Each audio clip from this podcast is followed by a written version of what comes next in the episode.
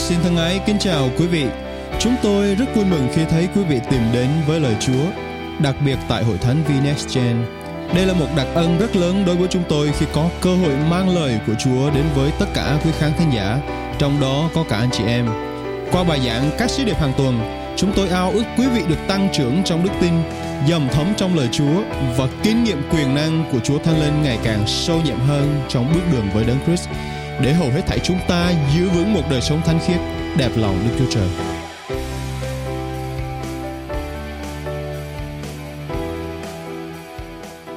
Trong tuần hôm nay chúng ta sẽ đi tiếp theo uh, bài cuối cùng của series này là series gieo và gặp và anh chị em thân mến đây là bài mà tôi hào hứng nhất. Đây là bài giảng mà tôi cảm thấy ao ước mong muốn để được muốn chia sẻ với anh chị em. Vì những bài học trong tuần hôm nay trong buổi hôm nay tôi tin rằng khi mà anh chị em áp dụng khi anh chị em kinh nghiệm được điều này thì tôi tin rằng có một sự bứt phá rất lớn trên đời sống thuộc linh của chúng ta và khi mà soạn ra series 4 bài này thì tôi rất khao khát để chờ đến tuần hôm nay và ngày hôm nay chúng ta sẽ đào sâu một chủ đề liên quan tới một uh, dụ ngôn mà Chúa Giêsu đã giảng dạy trong Kinh Thánh và dụ ngôn đó có tên là người gieo giống. Anh chị em hãy nói là người gieo giống. Đây là một dụ ngôn rất là quen thuộc mà trong Kinh Thánh Chúa đều uh, miêu tả ở trong sách Matthew, ở trong sách Mark và ở trong sách Luca và cả ba sách này đều nói về dụ ngôn người gieo giống. Tuy nhiên chúng ta sẽ dùng phần Kinh Thánh trong sách Matthew đoạn 13 để nói về dụ ngôn này. Và Chúa Giêsu rất đặc biệt khi Ngài giảng về dụ ngôn người gieo giống thì Ngài cũng giải thích ý nghĩa đằng sau dụ ngôn đó. Một điều rất là đặc biệt cho chúng ta là khi mà chúng ta nghe những dụ ngôn, những câu chuyện và Chúa đang mượn những hình ảnh gần gũi như tuần trước chúng ta có đề cập đến, những câu chuyện trong đời sống chúng ta để hình dung những bài học đằng sau đó. Và một điều rất là quan trọng cho đời sống chúng ta được tăng trưởng là chúng ta hiểu được ý nghĩa câu chuyện mà Chúa đang muốn truyền tải với chúng ta là gì. Chứ không phải là nghĩa đen của nó. Nghĩa đen của nó để truyền tải bài học nghĩa bóng và chúng ta cần phải nắm được nghĩa bóng. Và khi mà chúng ta học được điều đó, áp dụng được điều đó trên cuộc đời của mình, thì tôi tin rằng đây là một bài giảng rất thú vị các anh chị em, và rất quyền năng đoạn lời Chúa trong sách Matthew 13 từ câu 3 đến câu 9 tôi đọc anh chị em có thể nhìn lên màn hình và cùng theo dõi theo. Matthew đoạn 13 câu 3 đến câu 9 lời Chúa chép như thế này. Ngài dùng ẩn dụ để nói với họ nhiều điều. Ngài phán, có một người đi ra gieo giống, Trong khi gieo, một số hạt rơi dọc đường. Chim đến ăn hết, Một số hạt khác rơi trên đất đá. Chỉ có ít đất thịt bị lấp không sâu. Liền mọc lên, nhưng khi mặt trời mọc lên, bị nắng thiêu đốt thì chúng chết khô vì không có rễ. Câu 7 một số khác rơi giữa bụi gai gai gai mọc lên làm cho chúng nghẹt ngòi một số khác nữa rơi trên chỗ đất tốt nên kết quả hạt được 100, hạt được 60, hạt được 30. Ai có tái hãy lắng nghe. Trong uh, series bài giảng thứ hai uh, thì tôi có đưa qua sơ qua sơ lược qua về dụ ngôn này. Tuy nhiên chúng ta không đi sâu là hạt giống mà để có kết quả thì hạt giống đó phải được gieo xuống đất kính thưa anh chị em nếu mà chúng ta gieo ở những cái nơi mà không có đất không có rễ thì chắc chắn nó sẽ không sống được và hôm nay ý nghĩa của dụ ngôn này được chia ra bốn phần rất là ngắn gọn và nó kèm theo bốn bài học rất giá trị cho chúng ta và chúng ta sẽ cùng nhau tìm hiểu bốn bài học này trong dụ ngôn người gieo giống ngày hôm nay. Anh chị em đã thấy rất rõ đầu tiên là hạt giống rơi trên mắt à, mặt đường là hạt giống mà khi mà rơi trên mặt đường thì chim chóc nó đến làm gì anh chị em?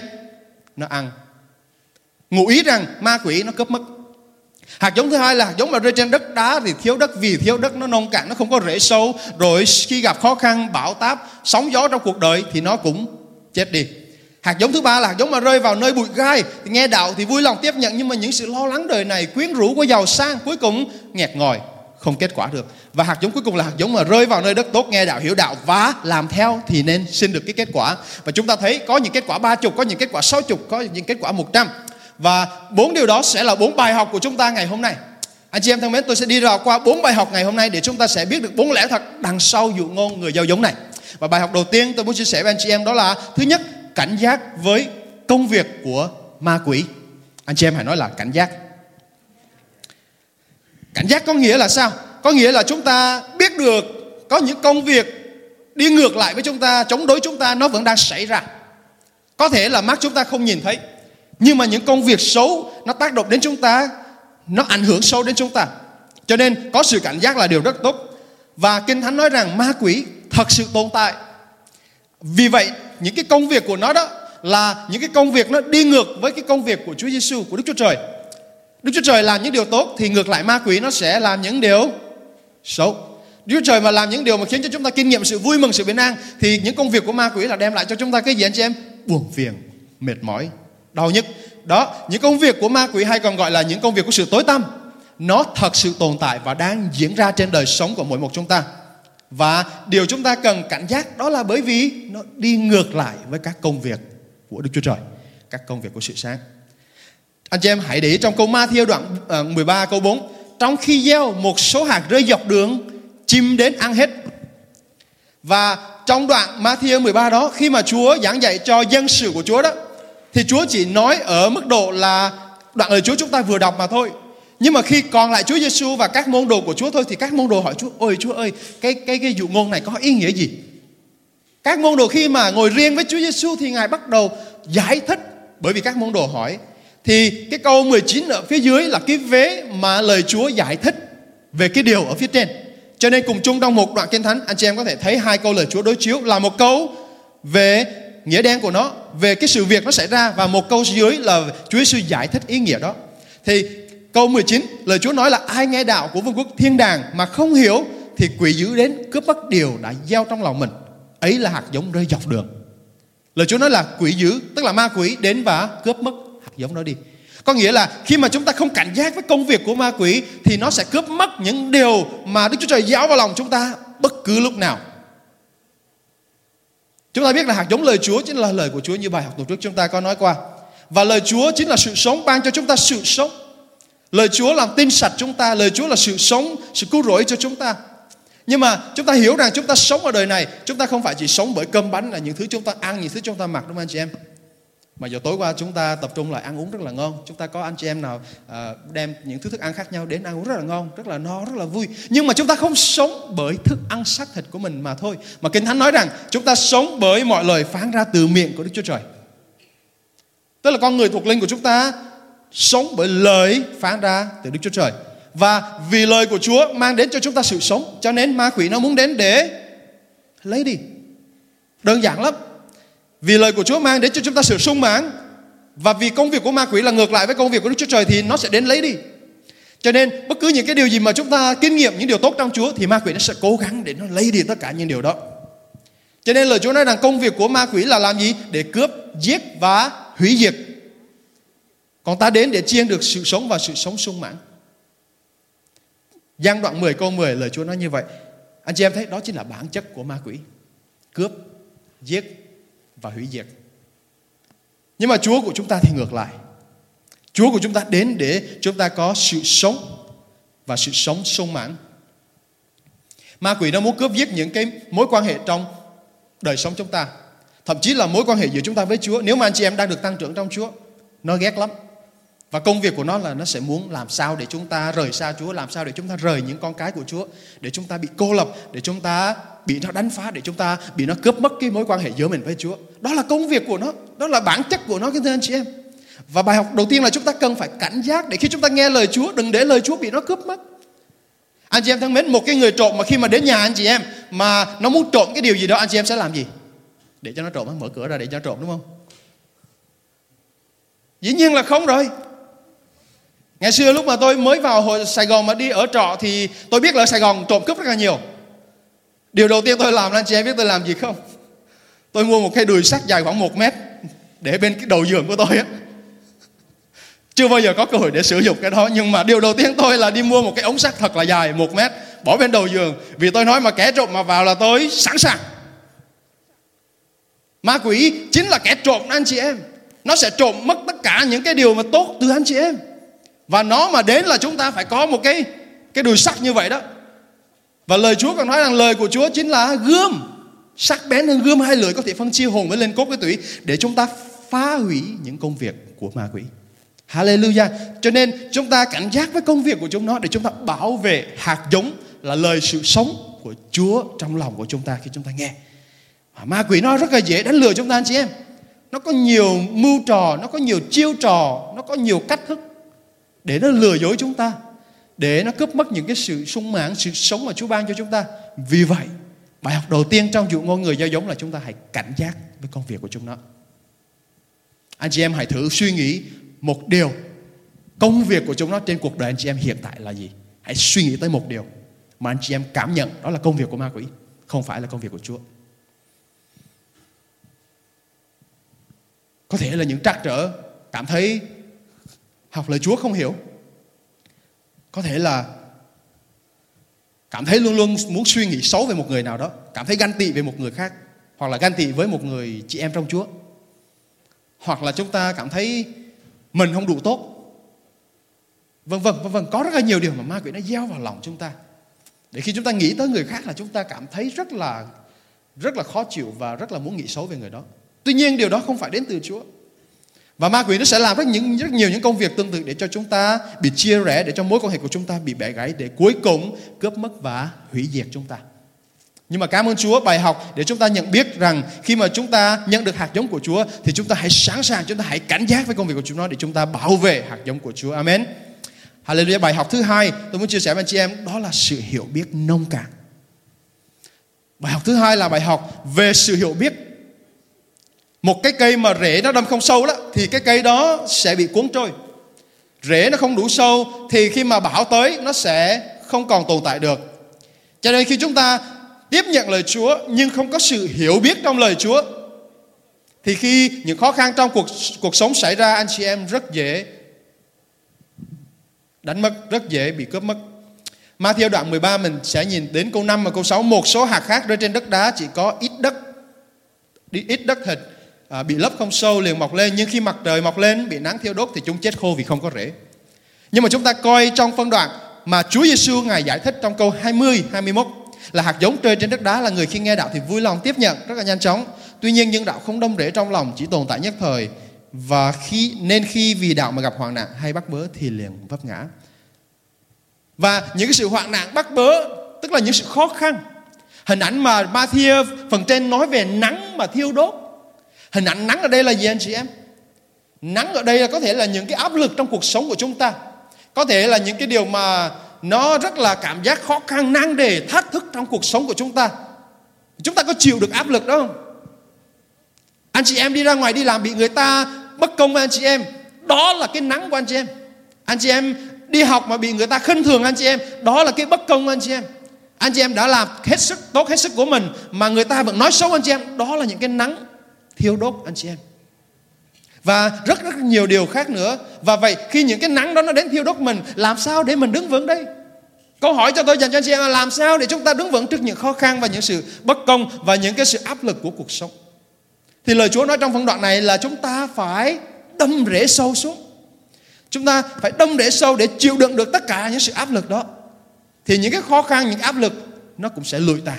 Chúng ta sẽ đứng vững và một trong những nguyên do khiến chúng ta không đứng vững đó chính là cái sự nông cạn thiếu hiểu biết về lời của Chúa.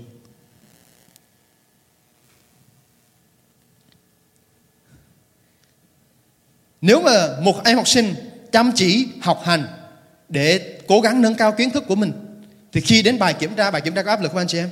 Chắc chắn có, đúng không? Tôi biết ngày xưa ở học ở Việt Nam áp lực hơn ở đây. Nhưng mà ở đây cũng có những áp lực riêng của nó. Và thi học tập đôi khi cũng rất là căng thẳng, áp lực. Nhưng mà nếu một người học sinh đó học tập, trau dồi kiến thức của mình, trang bị thật tốt, thì khi đi thi thì như thế nào anh chị em? Có áp lực nhưng mà cũng sẽ vượt qua. Nhưng mà ngược lại, nếu mà chúng ta không chịu trang bị cho mình những điều cần thiết, thì khi những cái áp lực đó đến, bài thi cử đến, thì chúng ta rất dễ thất bại. Và hạt giống lời Chúa của trong lòng chúng ta cũng cũng vậy. Chúng ta rất dễ thất bại và hạt giống cái cây trong lòng chúng ta rất dễ chết đi bởi sự nông cạn thiếu hiểu biết đó là lý do đầu năm chúng tôi khích lệ anh chị em hãy đọc lời của Chúa Hãy đọc lời của Chúa để chúng ta được tăng trưởng để sự hiểu biết của chúng ta về Chúa được thêm hơn.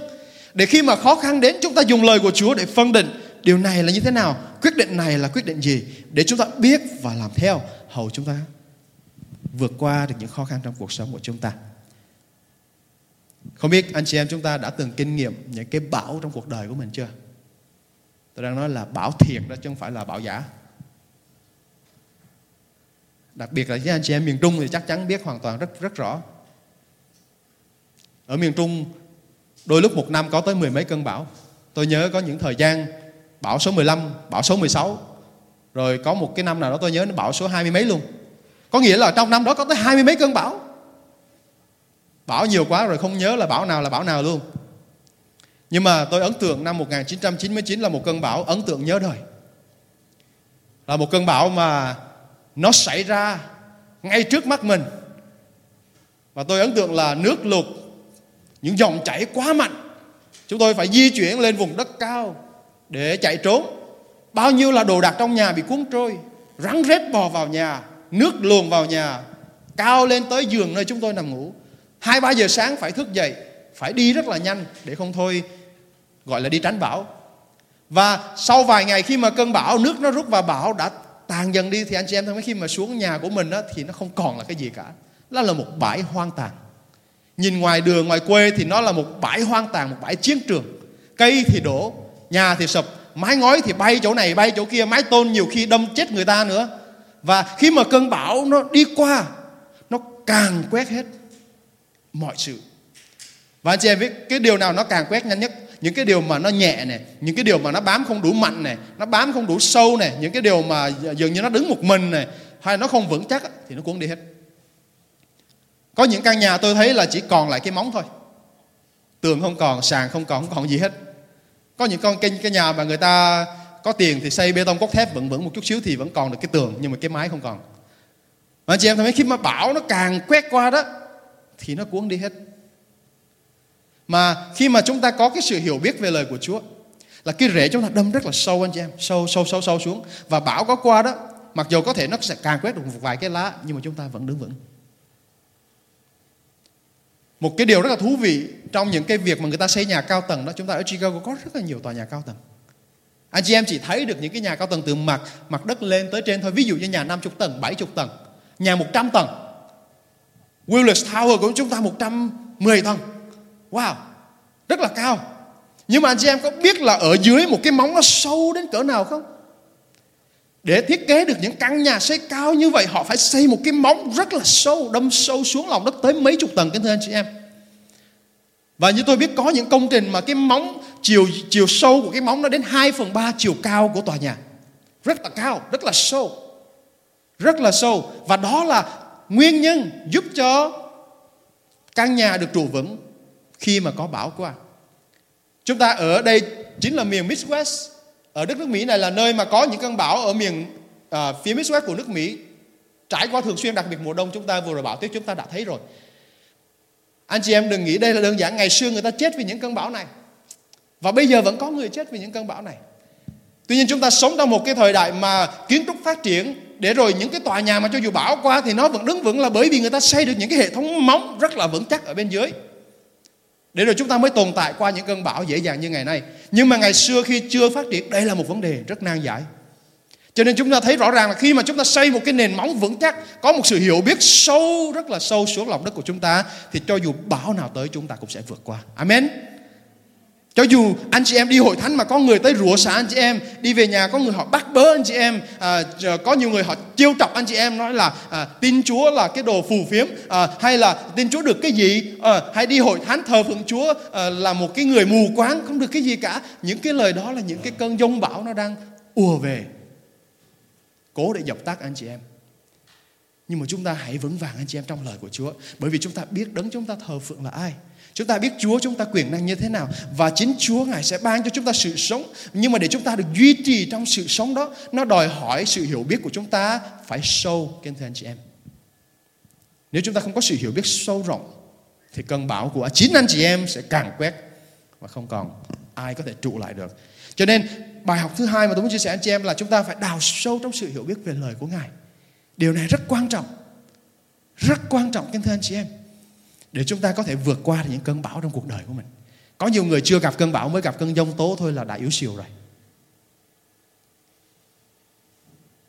Nhưng mà tôi khích lệ anh chị em hãy cứ gia tăng trong sự hiểu biết của mình về lời của Chúa.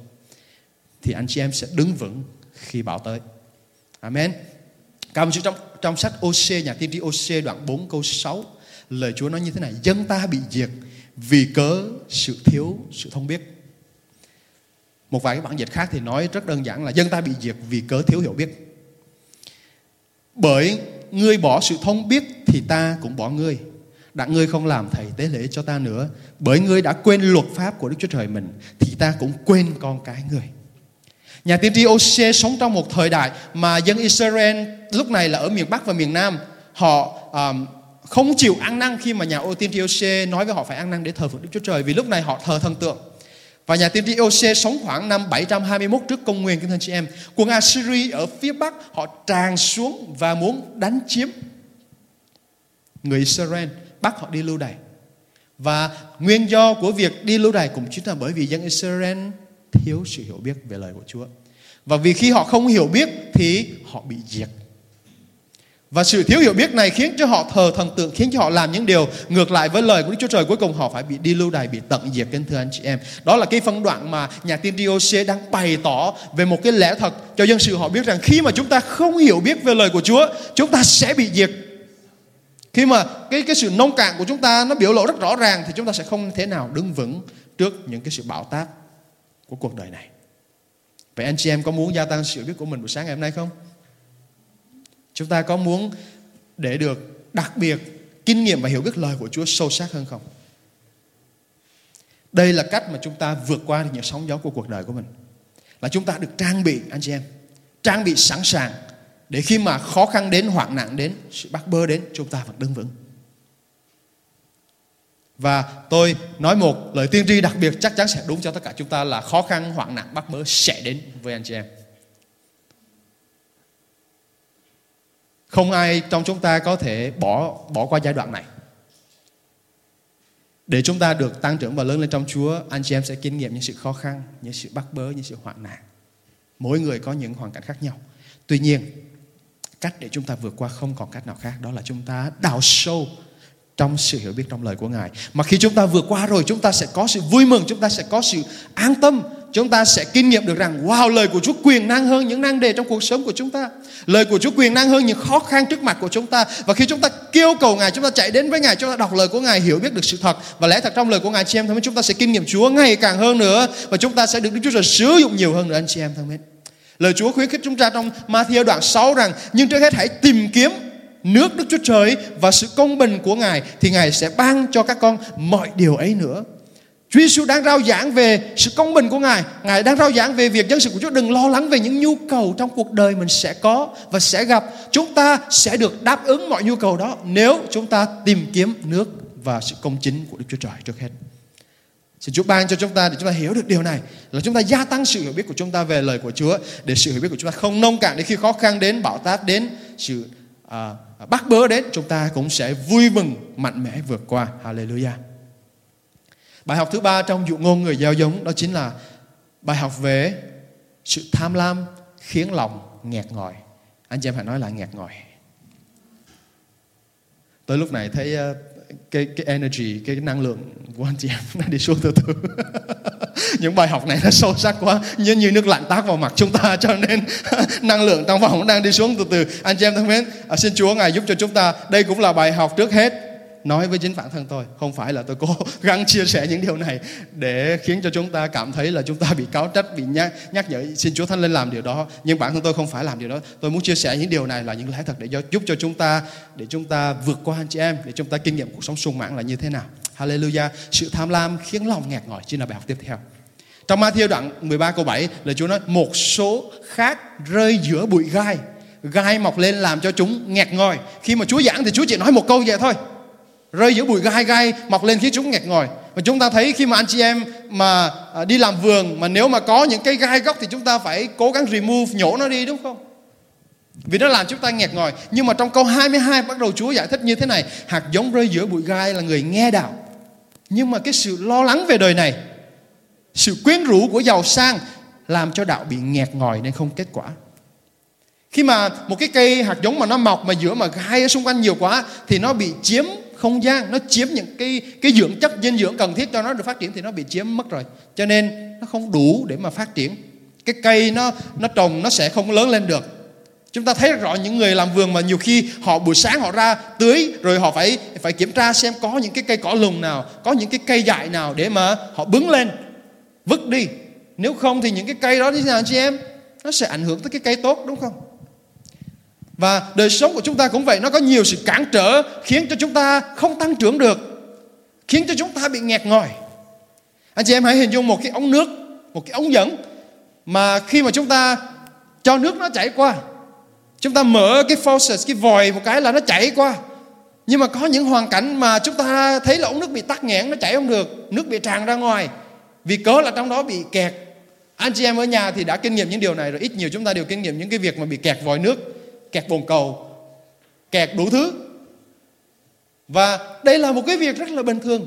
Và đời sống thuộc linh của chúng ta cũng vậy, nó sẽ có những thứ làm tắc nghẽn để cái dòng nước sự sống của Chúa nó không trôi qua được. Vì lời Chúa nói rằng, từ nơi sự nhìn của Chúa sẽ chảy đến nguồn nước sự sống. Và sự sống nó sẽ tuôn chảy từ từ chúng ta, từ người này đến người kia. Mà đòi hỏi là cái ống dẫn, tấm lòng của chúng ta đó phải thông suốt, anh chị em. Và kinh thánh bày tỏ cho chúng ta điều để khiến cho lòng chúng ta nghẹt ngòi là cái gì? Đó chỉ sự tham lam. Tôi sẽ chứng minh cho anh chị em thấy tại sao lại tham lam ở đây. Tham lam là gốc rễ của sự lo lắng và cái sự quyến rũ giàu sang ở đây. Mặc dù kinh thánh nói lúc này là cái sự lo lắng về đời này, cái sự quyến rũ của giàu sang. Nhưng mà khi nghiên cứu về lời của Chúa, tôi đọc đoạn kinh thánh này xuyên suốt về Matthew đoạn 6 thì thật là thú vị đầu tiên bắt đầu cái phân đoạn lời Chúa này trong bối cảnh là Chúa Giêsu đang dạy về việc đừng làm tôi hai chủ. Có nghĩa là đừng có thờ Chúa và đừng có thờ Mammon. Mammon là the spirit of wealth, là cái cái linh của sự giàu sang. Mammon là tiền tài. Đó, cho nên Chúa nói là con không thể con không thể thờ hai chủ được, con không thể vừa thờ phượng Chúa mà vừa thờ thờ phượng tiền bạc được.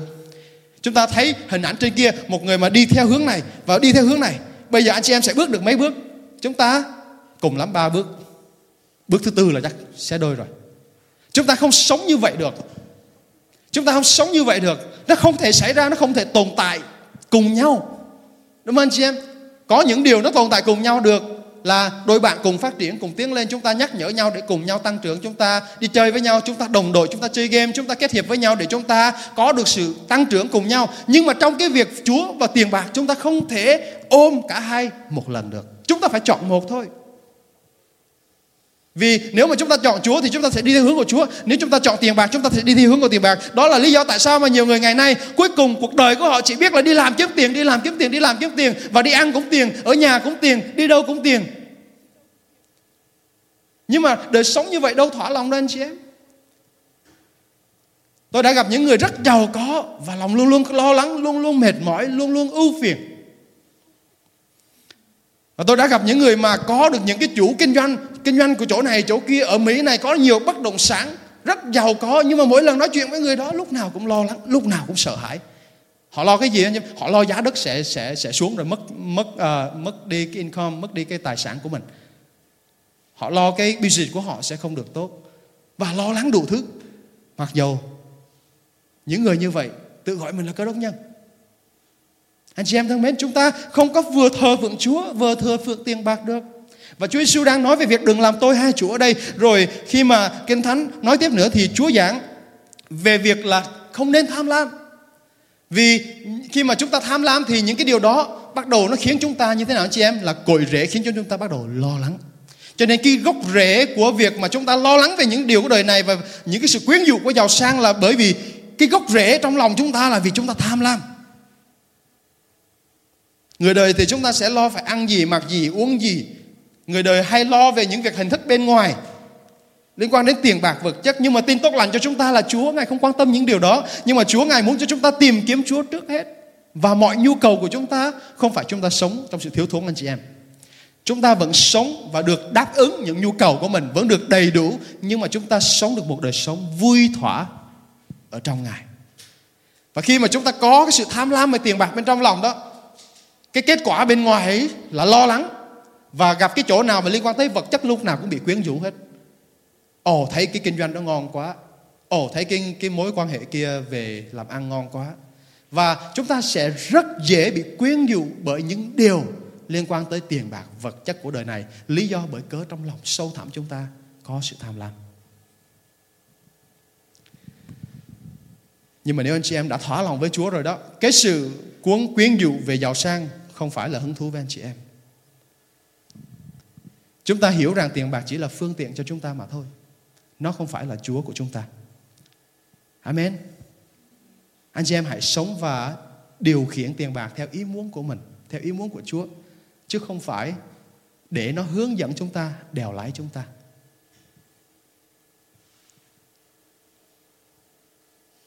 Nghe tới đây có biết khó nghe không ta? Cảm ơn Chúa. Okay, cảm ơn Chúa. cảm ơn Chúa. cảm ơn Chúa. Lời Chúa rất sâu sắc kính thưa anh chị em. Khi tôi học những đoạn kinh, kinh thánh này, lời Chúa cũng chính là những sự cáo trách rất sâu sắc cho tấm lòng của bản thân tôi.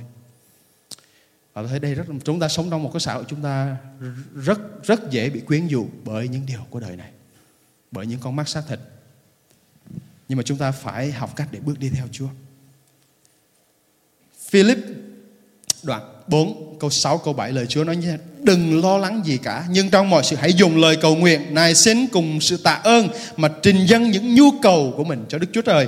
Sự bình an của Đức Chúa Trời vượt trên mọi sự hiểu biết sẽ gìn giữ lòng và trí anh em trong đấng Christ Jesus Amen. Hallelujah. Thay vì chúng ta có cái sự lo lắng về điều gì đó, về cái vật chất hình thức bên ngoài, về bất cứ những cái nhu cầu nào của chúng ta, thì lời Chúa dạy cho chúng ta là hãy trình dâng những điều đó lên cho Chúa, nài xin lên cho Chúa, cầu nguyện với Ngài, thì Chúa Ngài sẽ ban ơn cho chúng ta, Ngài sẽ giúp cho chúng ta và trả lời và đáp ứng tất cả những nhu cầu của chúng ta. Cho dù chúng ta có làm ăn thành công cỡ nào, cho dù chúng ta có địa vị cao trong xã hội đến bao nhiêu, hay là cho dù chúng ta có kiếm được nhiều tiền, tài chính, vật chất đến bao nhiêu đi nữa, thì những điều đó không làm cho lòng chúng ta vui thỏa đâu anh chị em. Và khi mà chúng ta tập trung vào những điều đó thì lòng chúng ta bị nghẹt ngòi. Đó là bài học để cho chúng ta biết rằng đừng tham lam theo con mắt xác thịt. Đừng tham lam những tiền bạc vật chất đời này để đôi hạt giống của Chúa không lớn lên kết quả trong lòng chúng ta. Nhưng mà khi chúng ta tìm kiếm Chúa trước hết như lời Chúa dạy rằng hãy tập trung tìm kiếm Ngài và nước công chính của Ngài thì chính Chúa Ngài sẽ ban ơn cung ứng cho mọi nhu cầu của chúng ta. Xin Chúa cho chúng ta có đời sống tập trung vào lời của Ngài để chúng ta ham muốn tìm kiếm Chúa hơn tất cả những việc khác. Bởi vậy, công việc cũng cũng chỉ là một phương tiện để chúng ta sống trong cuộc đời này thôi. Chúng ta không sống để hoàn toàn làm việc để kiếm tiền. Không phải đó là mục đích của chúng ta đâu. Đừng hiểu nhầm. Mục đích của chúng ta không phải là để có được cái nhà đẹp, rồi ăn uống vui chơi trong đó. Rồi cuối cùng anh chị em có sống được bao nhiêu tuổi? 90 tuổi 100 tuổi, thọ lắm rồi anh chị em cũng sẽ qua đời. Nhưng mà đời sống, đời sau là đời sống mãi mãi, đời sống trường tồn. Hàng tỷ tỷ tỷ tỷ tỷ tỷ tỷ năm nữa, thì anh chị em sẽ như thế nào? Nếu ngày hôm nay chúng ta sống tập trung vào vật chất, thì đời sau chúng ta sẽ không kinh nghiệm, không nhận được sự sống đời đời. Vì vậy, nhà mà chúng ta đang sống ở trên đất này là nhà tạm thôi. Nhà tạm thôi anh chị em có nhiều người họ tự hào hơn về việc là họ có một cái căn nhà đẹp hơn là việc mà họ sống trong một cái nhà lá nhưng mà có được uh, sự sống trong Chúa Giêsu. Chúng ta rất dễ bị cám dỗ để có cái nhà đẹp hơn là có được một cái căn nhà đầy sự sống của Chúa. Tôi thách thức anh chị em là thà chúng ta ở trong cái nơi bình dân bình thường, một cái nơi đủ ăn đủ sống nhưng mà chúng ta kinh nghiệm được sự sống của Chúa Giêsu, sự vui mừng, còn hơn là chúng ta ở trong một căn nhà nguy nga lộng lẫy nhưng không có sự sống. Amen. Xin Chúa giúp cho chúng ta để chúng ta tìm kiếm Chúa hơn tìm kiếm tiền bạc. Và Chúa sẽ không để chúng ta bị thiệt thòi đâu. Ngài cũng không để chúng ta bị thiếu thốn đâu. Ngài thấy nhu cầu của chúng ta và lời Chúa nói trước khi mà chúng ta cầu nguyện với Ngài thì Ngài đã nghe thấy, biết hết tất cả những nhu cầu của chúng ta rồi và chúng ta sẽ được Đức Chúa Trời Ngài cung ứng những nhu cầu của mình. Amen. Cảm ơn Chúa. Đây là bài học thứ ba và bài học thứ tư của dự ngôn người gieo giống và tôi muốn chia sẻ với anh chị em buổi sáng ngày hôm nay đó là bài học nghe và làm theo. Trong Matthew đoạn 13 câu 8, một số khác nữa rơi trên chỗ đất tốt nên kết quả hạng được 100, hạng được 60, hạng được 30. Có khi nào anh chị em thắc mắc tại sao có hạng trăm, có hạng 60, có hạng 30 không? Tôi tin chắc có hạt 90, có hạt 70, có hạt 15, có hạt 25. tôi cũng tin là có nhà. Nhưng mà lời Chúa đang diễn tả là 160, 30 đang nói về cái mức độ kết quả mà mỗi người sẽ gặt hái được. Amen. Có nghĩa là có những người sẽ gặt hái được kết quả nhiều hơn người khác. Tùy theo luật đức tin, công việc mà anh chị em làm. Điều này chúng ta không có gì thắc mắc. Khi mà chúng ta làm nhiều, chúng ta tìm kiếm Chúa nhiều thì chúng ta sẽ kinh nghiệm được gặt hái nhiều kết quả. Tôi ao ước rằng hội thánh của Chúa tại nơi đây mỗi một chúng ta sẽ đều gặt hái được 100. Hallelujah. Hái được 100 kết quả tối đa như là hạt giống mà Đức Chúa Trời ý định của Chúa Ngài có trên cuộc đời chúng ta để chúng ta gặt hái được thật là cao. Không phải chỉ là hai ba chục thôi mà nếu mà hạt giống chúng ta chúng ta cảm thấy là à, mới được hai ba chục thôi thì chúng ta cầu nguyện để xin Chúa để hạt giống chúng ta kết quả nhiều hơn nữa để lên bảy tám chục chín chục một trăm. Hallelujah. Nhưng mà cái cốt lõi ở đây là khi mà chúng ta nghe và làm theo lời của Chúa thì hạt giống sẽ có kết quả. Matthew đoạn 13 câu 23 lời Chúa giải thích rất rõ ràng hạt giống mà gieo trên đất tốt là người nghe hiểu đạo và có kết quả. Chúa Giêsu giải thích như vậy. Nghe hiểu đạo và có kết quả. cái việc hiểu đạo ở đây và có kết quả ở đây có nghĩa là làm theo, thực hành theo lời Chúa đó, anh chị em và khi mà chúng ta thực hành theo lời của Chúa thì đời sống chúng ta sẽ gặt hái được kết quả nếu mà chúng ta không nghe và làm theo, có thể chúng ta nghe là nó mới đúng một nửa thôi không làm theo cũng sẽ không có kết quả Matthew, Chúa, lời Chúa có bày tỏ trong sách Matthew một dụ ngôn rất là hay khi mà người chủ đi xa, giao cho ba đầy tớ ba số tiền khác nhau. Một đầy tớ ngài cho 10 ta lân. Sorry, một đầy tớ ngài cho 5 ta lân. Người một đầy tớ ngài cho hai ta lân, một đầy tớ ngài cho một ta lân. Và người chủ nói với các đầy tớ như thế này, các ngươi hãy cứ làm việc đầu tư để khi ta trở lại thì như thế nào? Có kết quả cái người có năm ta lân thì đi đầu tư đi làm việc vất vả thu được thêm năm ta lân khác được 10 ta lân cái người mà nhận được hai ta lân á, thì cũng đi đầu tư làm việc cho chủ của mình trung thành cũng kiếm được hai ta lân khác. Nhưng mà cái người được một ta lân á, cái người nó cũng nghe như hai người kia. Nhưng mà kinh thánh nói cái người mà nhận được một ta lân á, cái người này á không chịu đi làm không chịu đầu tư không chịu làm lấy một ta lân á chôn dưới đất. Có nghĩa là cái điều Chúa ban để đó thôi chôn dưới đất không làm lợi lên cho vương quốc của Chúa. Khi mà người chủ trở lại thì ban phước cho hai người kia và giao thêm công việc cho hai người kia nhưng mà hỏi cái người mà nhận được một ta lân thì như thế nào? Cái người một ta lân không có có được một cái kết quả gặt hái được một kết quả nào. Cuối cùng chính cái phần một ta lân của người đó cũng bị lấy đi và giao cho người khác. Chúng ta có thể nghe như nhau nhưng mà kết quả khác nhau là bởi vì chúng ta có làm theo hay không? Chúng ta có quyết định và thực hành lời của Chúa, sống lời của Chúa hay không? Chúng ta phải thể hiện những điều đó bằng hành động của chúng ta. Ví dụ như lời Chúa nói hãy yêu người lân cận như chính mình. Thì anh chị em đừng có mà đi ghét bỏ người ta. Hãy yêu người lân cận như chính mình thì chúng ta đừng có khinh thường cái người khác khi nhìn họ ăn mặc không có tốt.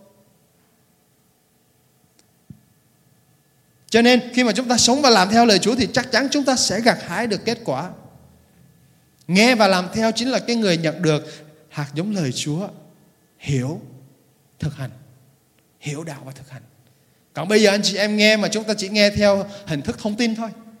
Chúng ta đi học ngày nay cũng vậy hay là đi làm cũng vậy thông tin nó sẽ đến với chúng ta liên tục. Chúng ta đã biết chúng ta sống trong một cái thời đại mà ngủ dậy thấy thông tin ăn cũng gặp cũng nhìn thông tin đi ngủ cũng thông tin trước khi uh, đi ngủ phải check check in thông tin một cái.